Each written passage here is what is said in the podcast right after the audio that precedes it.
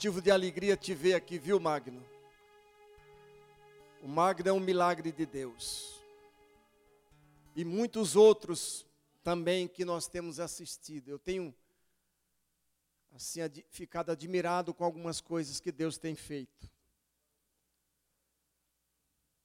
Quando soubemos que o Magno não estava bem, foi tão bom saber depois que estava de alta, estava em casa. Nossa, que bom. E tantos outros, tantas pessoas que Deus tem sido tão bom.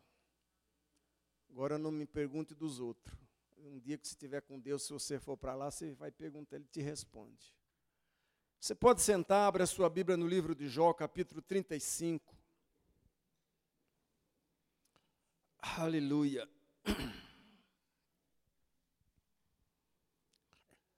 Jó capítulo 35, versículo 9, diz assim: a infalível, a santa, a perfeita palavra de Deus. Por causa das muitas opressões, os homens clamam, clamam por socorro contra o braço dos poderosos. Mas ninguém diz: onde está Deus que me fez, que inspira canções de louvor durante a noite? Querido, tenho que ser sincero para você, e você também tem assistido, que há muitos sofrimentos, há muitas aflições em torno de mundo, de Brasil. É, é muito choro, muita dor, muito sofrimento, circunstâncias que aos olhos humanos irreversíveis. Alguns dizem que nós estamos no final dos tempos, no fim dos fins, porque os últimos acontecimentos mundiais nos mostram isso. A Bíblia também nos mostra isso. Mas eu tenho um, um slogan no meu coração, e vocês já sabem, que eu digo as seguintes palavras, estou sempre confessando ela. Que eu sou crente, sou brasileiro e não desisto nunca. E tudo lá em casa começa com J. É, Jesus, José, Joana e Jéssica. tudo com J. Então, não tem sido fácil a nossa batalha, a nossa luta. Mas existe uma pergunta que você responda para você. Eu já tenho respondido ao meu coração. E talvez você fez essas perguntas recentemente. Talvez o, até o Magno, nos momentos de dificuldade, de luta, aí em coma, numa situação difícil, a esperança para a ciência para ele praticamente era zero.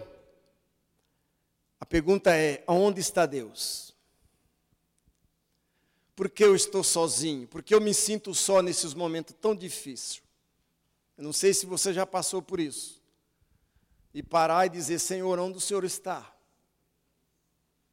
Diante desse quadro, diante dessa situação. Então, o tema nessa noite é você não está sozinho. Dê uma olhadinha para o seu vizinho e fala: Você não está sozinho.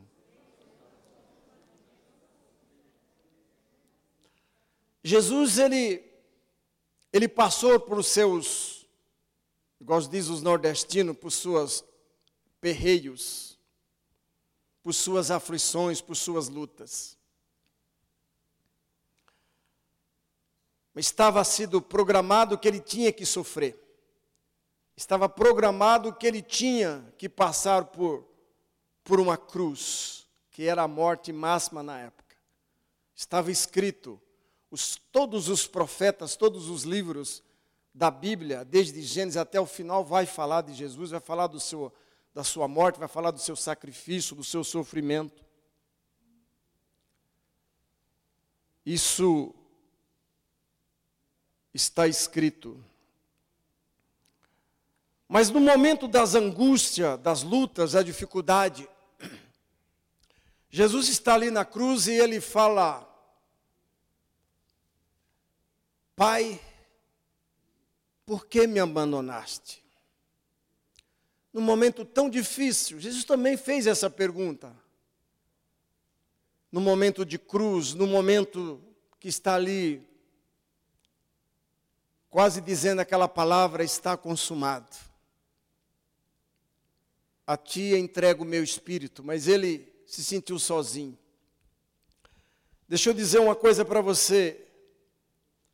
Deus, ele nunca abandonou Jesus, em momento algum. Mas especificamente nesse momento de cruz, do sacrifício máximo, ele teve que virar as costas para Jesus. Não porque não o amava, mas por causa daquele momento, Jesus estava tomando sobre si todos os nossos pecados. Todo o nosso sofrimento, toda a nossa dor estava sobre ele. Jesus estava sofrendo aquele momento porque era necessário. Porque a cruz, ele tinha que cumprir a sua missão na cruz, o seu, a sua obra redentora na cruz. Veja lá 2 Coríntios capítulo 5, versículo 21. 2 Coríntios 5, 21.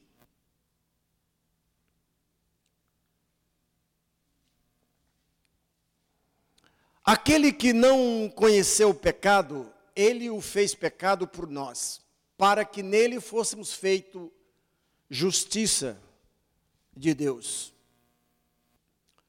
Então, nesse momento, Deus, ele não abandonou Jesus, mas como Deus não, não, não se pecado e Deus não, não, não se bica, não se, não, não se dá bem, ele teve que, naquele momento, por causa do pecado do homem, ele deixou Jesus por um tempo, porque a morte de Jesus tinha que se cumprir para que a obra de Deus se cumprisse, o seu ministério se cumprisse naquele momento.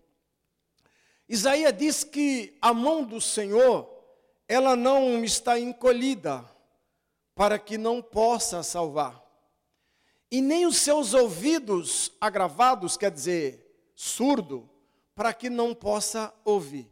Mas os vossos pecados, ele estava dizendo isso para Israel. Israel estava numa situação difícil. Então, naquele momento, Isaías, o profeta, diz isso. Mas os vossos pecados é que nos separa de Deus. Mas naquele momento era necessário. Agora, eu não sei se você tem percebido que muitas pessoas que há um ano atrás você viu aqui na igreja e hoje você não tem visto. Muito delas é, se esqueceram de Deus. Muitas delas esqueceram qual é o caminho da igreja. Mas se você entrar lá no seu GPS espiritual e clicar Igreja Cristo Salva, sábado, 19 horas, tem culto. Domingo, às 19 horas, tem culto presencial, com maior segurança. Quinta-feira, às 19h30, tem o culto da vitória.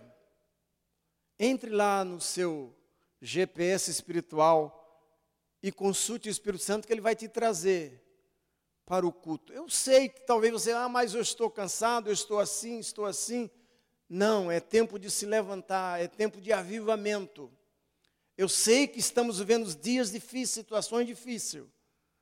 Mas aqui é o lugar aonde Deus vai falar com você. Aonde Deus vai te animar, vai te dar uma palavra de ânimo, vai te fortalecer.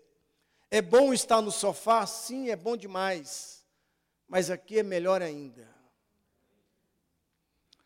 Veja o que diz 2 Crônica, capítulo 5, 21. 2 Crônica, Não, segunda crônica 15, 1 a 3. Segundo crônica 15, de 1 a 3. Segundo crônica de 1 a 3. Veio o Espírito de Deus sobre Azarias, filho de Odede. E este saiu ao encontro de Asa e lhe disse: Ouve-me, Asa, e todo Itupeva e Benjamim, o Senhor está convosco, enquanto vós está com ele. Se o buscarem, ele deixará achar, porém se deixares, ele vos deixará. Israel esteve por muito tempo sem o verdadeiro Deus, sem sacerdote que o ensinasse e sem lei. Deus, ele jamais nos abandonou. Agora, muitas vezes nós esquecemos do Senhor, do nosso Salvador, do nosso Redentor. É como um guarda-chuva Estamos aqui dentro. E aí, você sai lá fora e está chovendo, e faz tempo que não chove, precisamos orar para chover, importante.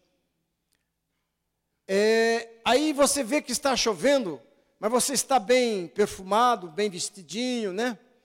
E aí você fala: puxa, eu esqueci o guarda-chuva lá no carro, eu tenho um guarda-chuva. Mas para isso você vai ter que se molhar para ir até o, carro e pegar esse guarda-chuva. Com Deus é a mesma coisa. Nós estamos passando por lutas, por dificuldades, por momentos difíceis. Mas o nosso guarda-chuva é Deus. Eu preciso estar com Ele. Eu não posso esquecê-lo no carro. Não faça como os pais de Jesus, que foram para a festa não é? E deixaram ele para trás. Não faça isso. Eles iam anualmente para Jerusalém para a festa. Aí eles perceberam, depois de um dia de caminhada, que Jesus não estava com eles. Deixaram Jesus para trás. Depois ficaram três dias procurando ele. Então, querido, ele é o nosso guarda-chuva, não deixe ele em casa, não deixe ele no carro. Caminhe com o guarda-chuva, caminhe com Jesus. Que ele é o que vai nos guardar. Eu quero que você dê uma olhadinha para o seu vizinho e diga assim para ele: nem tudo está perdido. Diga, confia plenamente em Deus. Ainda há esperança.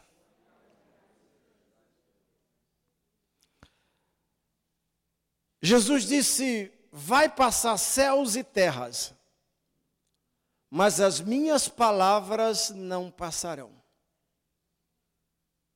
Tudo vai passar. A crise, ela é,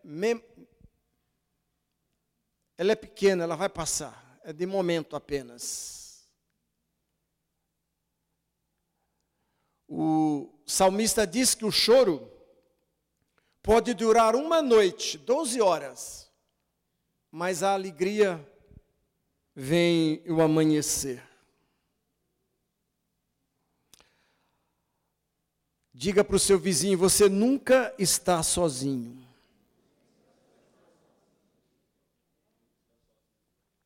Alguém chegou para mim um dia e falou: Zezé, você vem sozinho? Eu falei: nunca estou sozinho. E junto comigo sempre está algumas pessoas que eu gosto demais. E eu queria apresentar para você essas três pessoas, na verdade são quatro pessoas que me acompanham. Eu até brinco e chamo elas de senhora. A senhora Jo vocês conhecem muito bem. Ela está sempre comigo. Mas nessa noite eu queria apresentar uma outra senhora.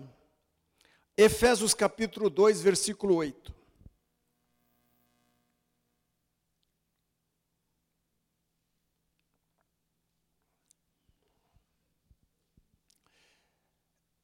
Porque pela graça sois salvo mediante a fé. Eu pensei que ter um fundo hoje. A Larisa esqueceu de mim, Larisa? Porque pela graça sois salvos, mediante a fé. Isto não vem de vós, é dom de Deus. 9. Não de obras para que ninguém se glorie, pois somos feitura dele, criados em Cristo Jesus para boas obras, as quais Deus de antemão preparou para que andássemos nela. A primeira senhora que eu quero te apresentar aqui, que te acompanha, chama Senhora Graça.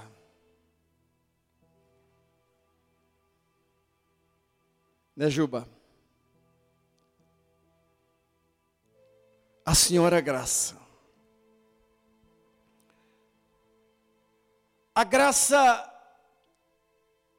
ela significa que é algo que nós que nos é dado sem merecermos.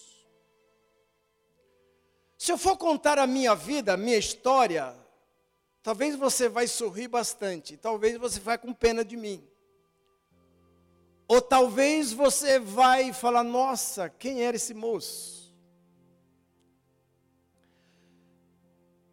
Mas eu não sei se você já teve a oportunidade de andar atrás de um carro de lixo, já andou? Nossa, que cheiro ruim, que coisa mal.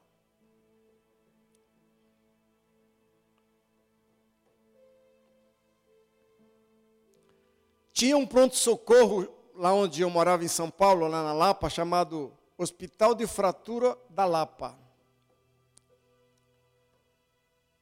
Especialista em fraturas. Espiritualmente falando, agora, eu estava exposto com muitas fraturas na alma, no físico, na mente. E aparentemente eu não tinha um conserto. Mas um dia a senhora Graça me alcançou. Ela mudou a minha história eu não precisei pagar nada. Tudo foi pela graça. Mas nem tudo foi de graça. Foi ter que foi pago um preço.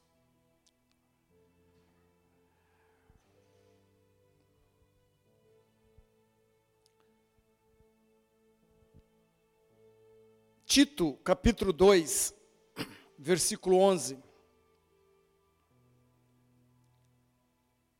Tito 2, 11 e 12.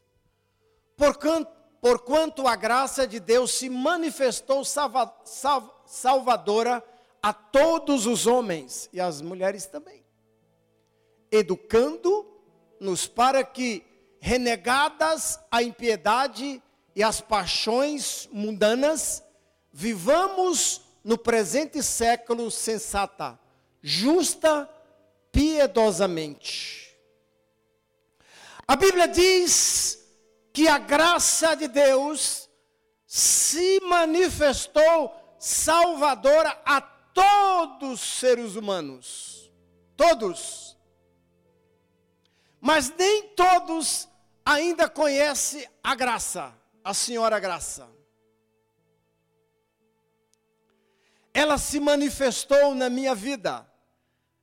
Ela se, se manifestou na tua vida. Quem sou eu hoje? Quem era você? Ninguém te consertava. Você roubava o troco lá no mercado, quando te dava errado, você não voltava para devolver? Quantas vezes você foi na carteira do seu pai, da sua mãe e pegou dinheiro? Quantas vezes você roubou na empresa? Eu trabalhei 10 anos em uma empresa. E eu peguei um alicate emprestado uma vez e levei para casa. Falei para o chefe: Ó, estou levando, mas eu trago. Você acredita que eu não levei de volta? com muito tempo em casa. Falei, ah, a empresa é rica. Mas um dia que eu cheguei a conhecer a graça, a graça de Deus mudou e mandou eu devolver. Devolva. Agora você não está mais na lei, agora você está na graça. Você precisa mudar o seu, seu comportamento, a sua maneira de agir, de fazer as coisas. Então ela manifestou sal, sal, sal, salvadora na minha vida e na tua vida. Lá em 2 Coríntios capítulo 12, versículo 9. O apóstolo Paulo, vocês conhecem muito bem, antes era Saulo, Saulo de Tarso. E ele era um perseguidor da igreja. Ele não matou ninguém. A Bíblia não é clara sobre isso, mas fala que ele participava de crime. Ele concordava com algumas coisas. E indo para Damasco com ordens para prender os crentes, a graça de Deus o encontrou no meio do caminho e mudou a história dele. E ele padeceu, ele sofreu bastante. Mas aqui em 2 Coríntios diz que, versículo 12, 9, capítulo 12, 9 e 10, diz assim: Então ele me disse: A minha graça te basta, porque o poder se aperfeiçoa na fraqueza, de boa vontade, pois mais me gloriarei nas fraquezas, para que sobre mim repouse o poder de Cristo. 10. Pelo que sinto prazer nas fraquezas, nas injúrias, nas necessidades, nas perseguições, nas angústias, por amor de Cristo. Porque quando sou fraco, então é que eu sou forte. Paulo tinha um problema, a Bíblia diz, chama ele de espinho na carne. Ele tinha um problema. E a Bíblia diz que ele orou três vezes ao Senhor. Mas o Senhor não respondeu à oração dele. Mas Deus dá uma palavra para ele e fala assim: Olha, Paulo, a minha graça te basta. Porque na tua fraqueza será aperfeiçoado o meu poder.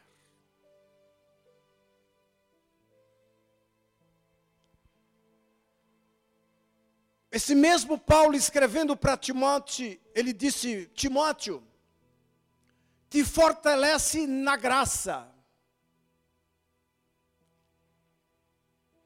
A graça é fortificante. No meu tempo de criança, minha mãe chegava, fala: Filho, vai ali no quintal e pega lá uns dois ovos de pata. Não é pato, porque pato não pota, mas a pata bota.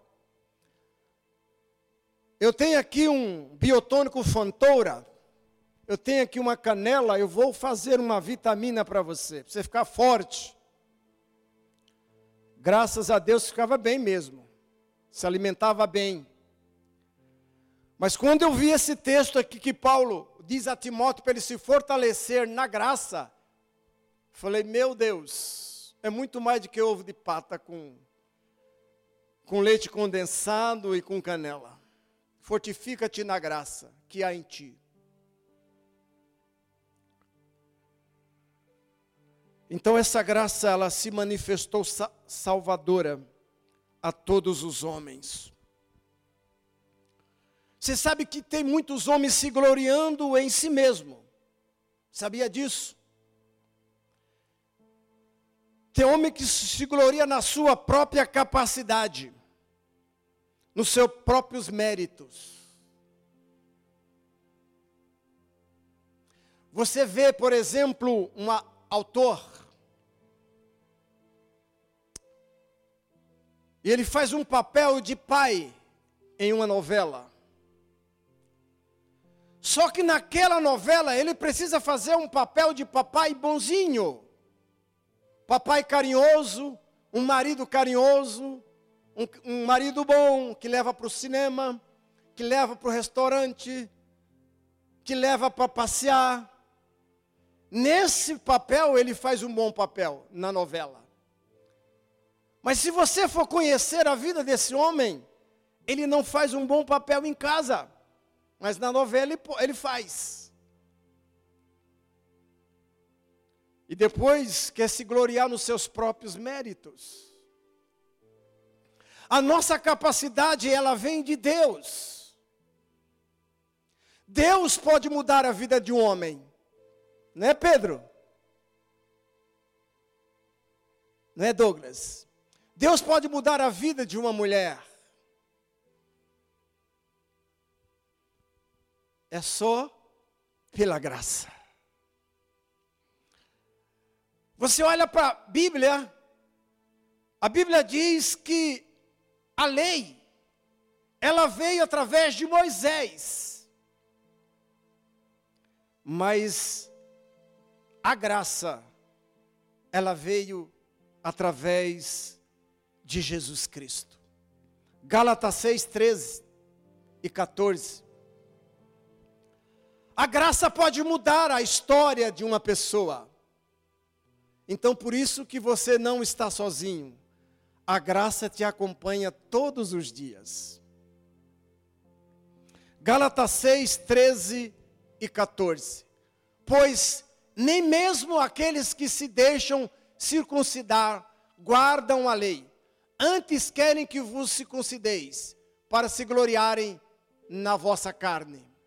Mas, longe esteja de mim gloriar-me, senão na cruz de nosso Senhor Jesus Cristo, pela qual o mundo está crucificado, para mim e eu para o mundo. Aqui está a diferença. Jamais nos gloriamos em si mesmo, mas sim gloriamos na cruz de Cristo.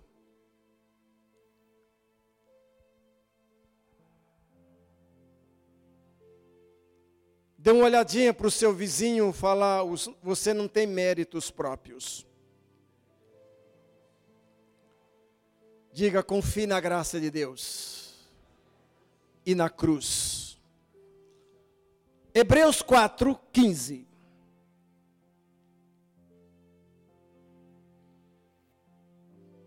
Aleluia.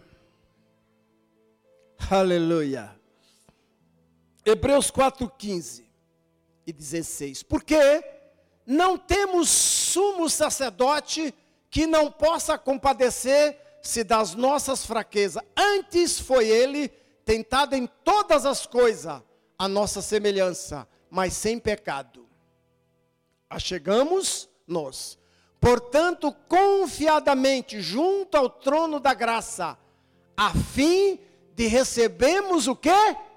Misericórdia e achamos graça para socorro em oca ocasião oportuna.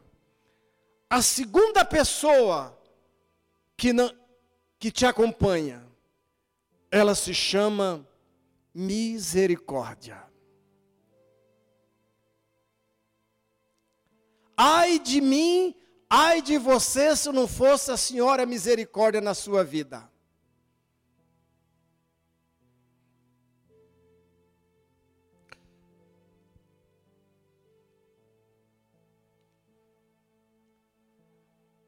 A palavra misericórdia, ela se repete na Bíblia em torno de 50 vezes.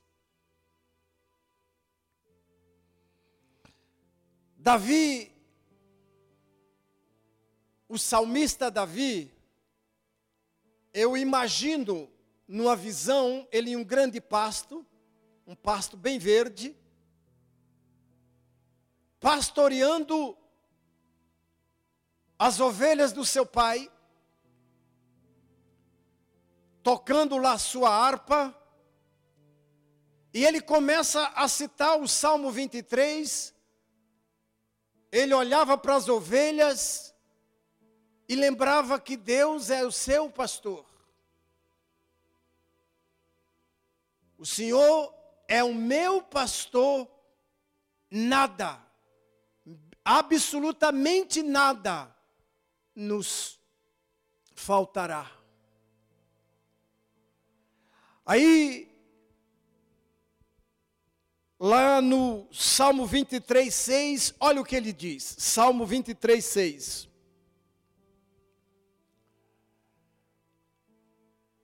Bondade e misericórdia certamente me seguirão todos os dias da minha vida, e habitarei na casa do Senhor para todo o sempre.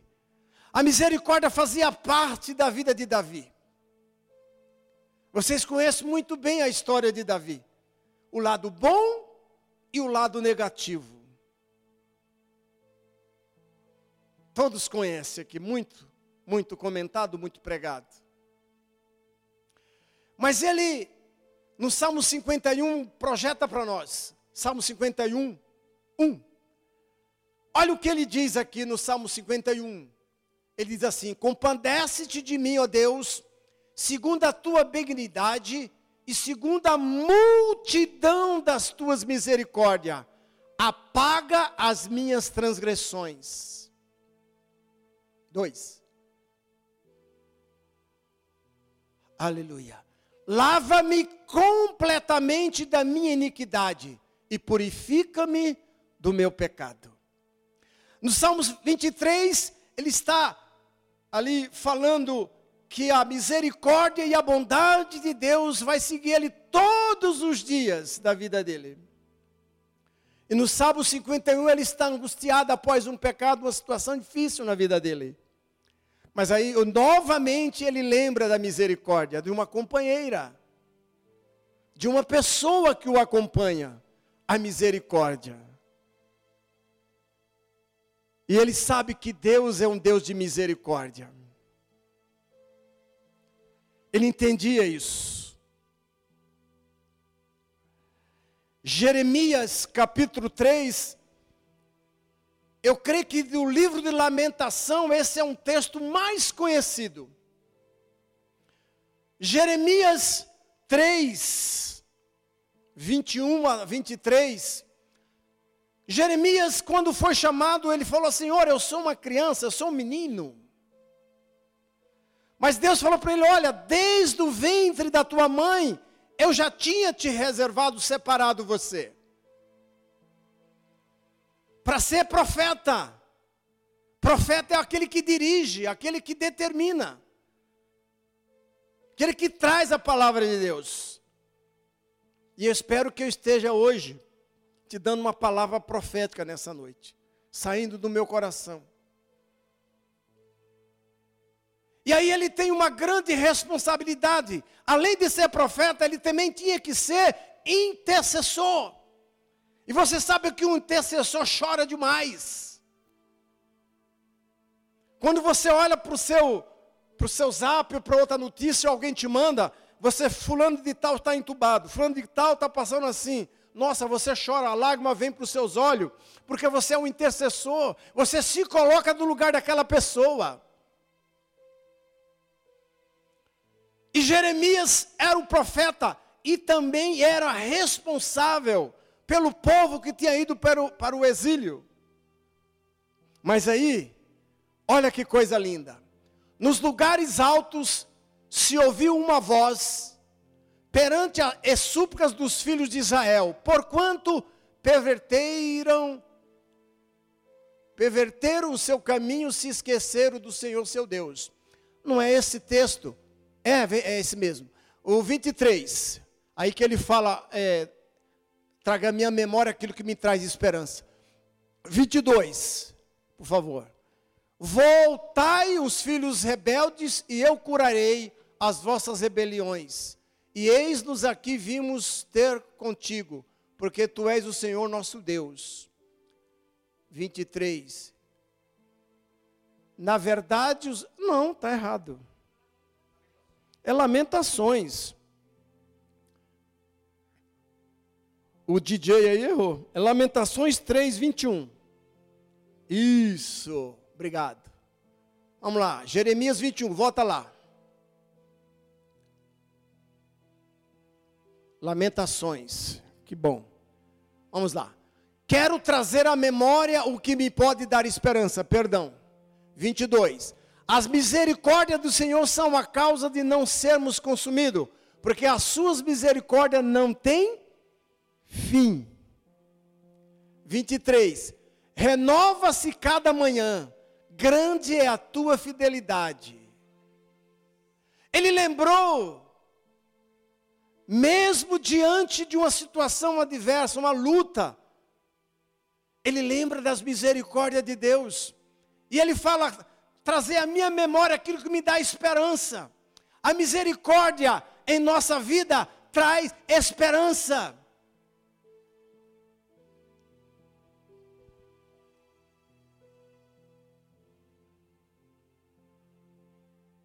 Eu olho para Jeremias, eu vejo a agonia de Jeremias diante do quadro, diante da situação.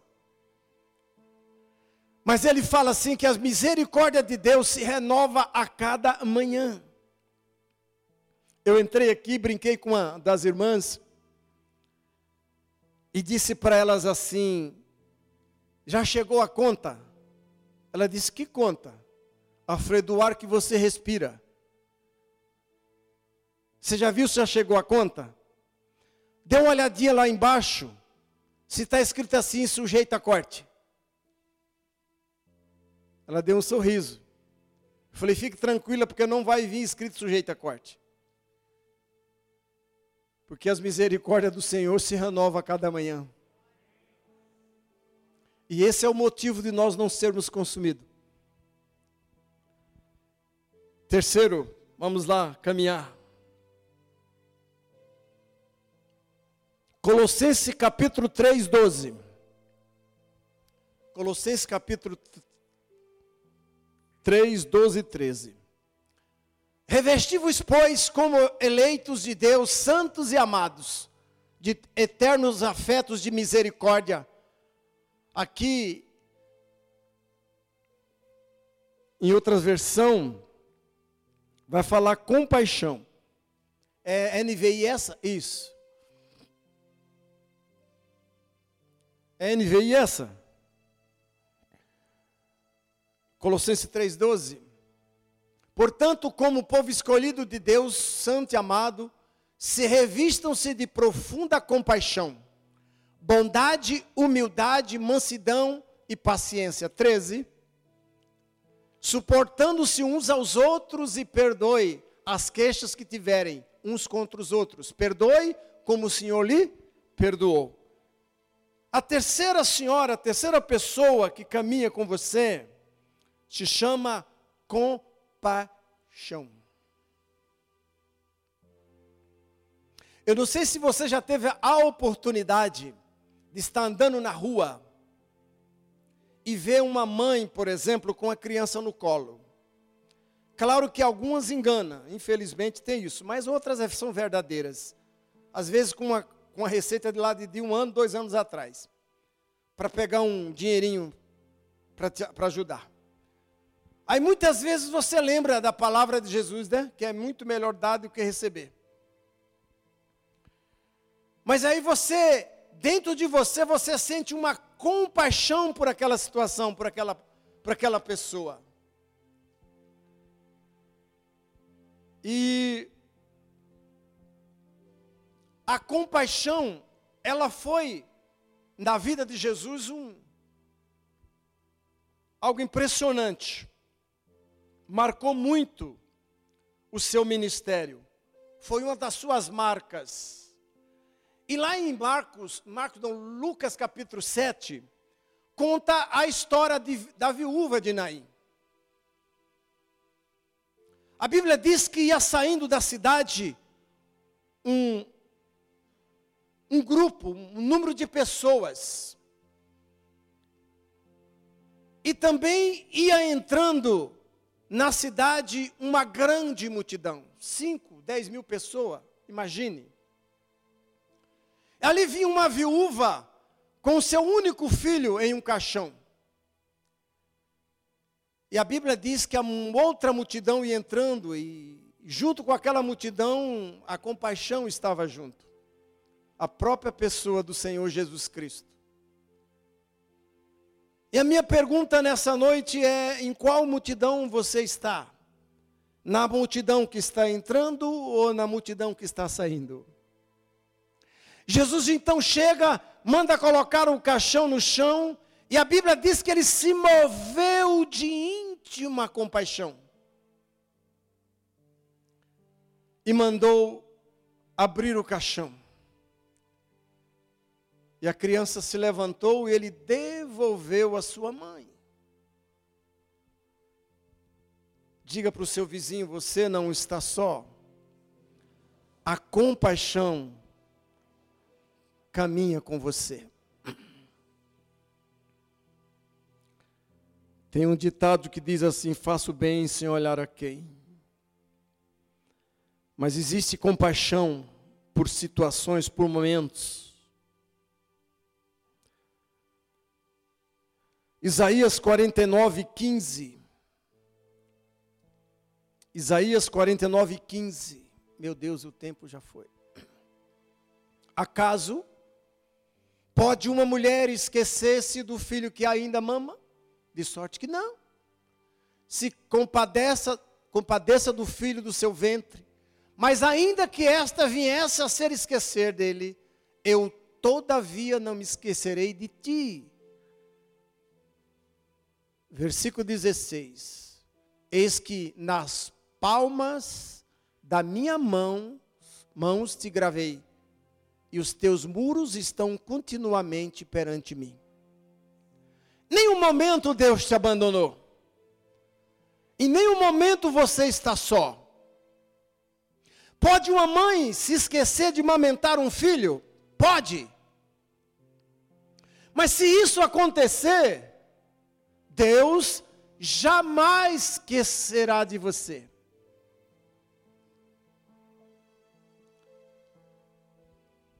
E por último, nós vamos caminhar mesmo João 14.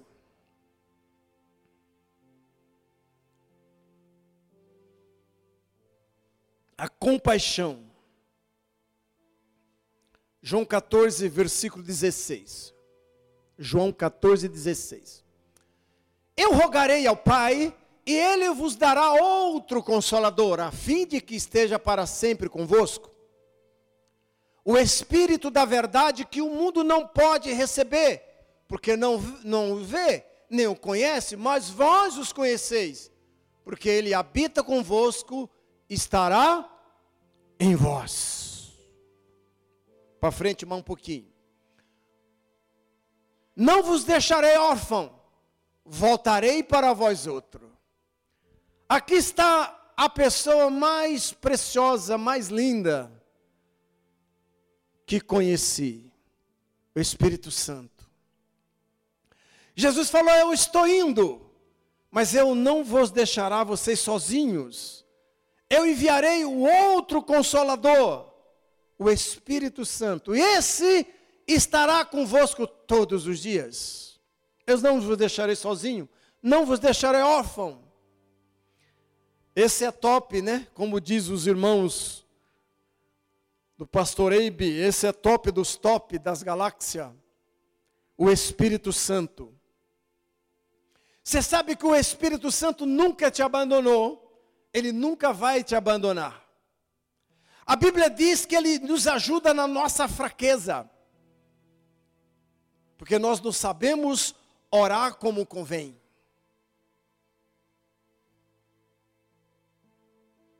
A Bíblia diz que ele ora com gemidos inexprimíveis.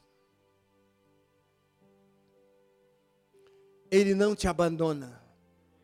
Ele é o teu companheiro de 24 horas por dia. O teu espírito, ele não dorme. Seu corpo, sim, descansa. E a Bíblia diz que o espírito intercede por nós com gemidos inexprimíveis. Quantas vezes nós somos acordados à noite, sem saber motivos que o Espírito Santo nos acorda. Uma vez eu fiz um teste, falei, Espírito Santo, eu não vou colocar o despertador. Eu peço que o Senhor me acorde tal hora. Tal hora. E quando ele te levantar, pode ir para o quarto, porque ele quer que você ore. Ele quer que você fale com ele. Ele está com saudade de você.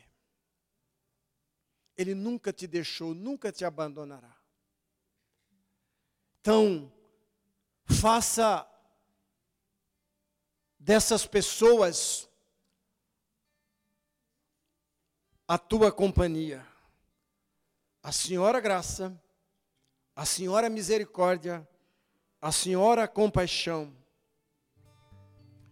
e o Senhor Espírito Santo. Essas pessoas jamais nos abandonarão. Queridos, o mundo passa por problemas profundos. Esta é uma verdade. A ciência se multiplica. Isso é bíblico.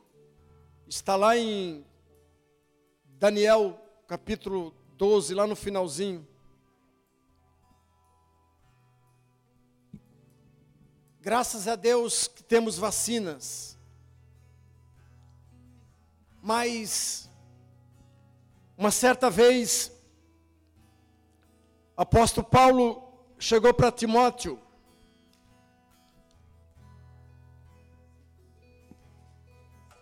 E disse: Timóteo, toma um pouquinho de remédio, de suco de uva, de vinho, por causa das tuas con, con, constantes dor de estômago.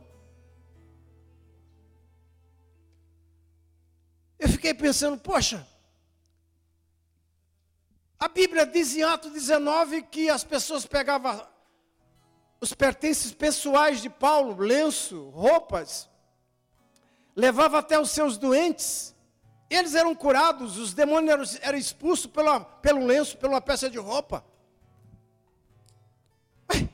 Então por que ele falou para Timóteo tomar suco de uva, tomar vinho, por causa da constante dor de estômago? Por que ele não pegou um, um lencinho, colocou num envelope e mandou para um Sedex? Para Timóteo. Ó, oh, coloca aí no estômago que vai resolver. Ele queria mostrar aqui, queridos, que a medicina, nós não podemos ignorá-la. Está dizendo aqui que nós não, não podemos ignorar uma vacina. A ciência está aí.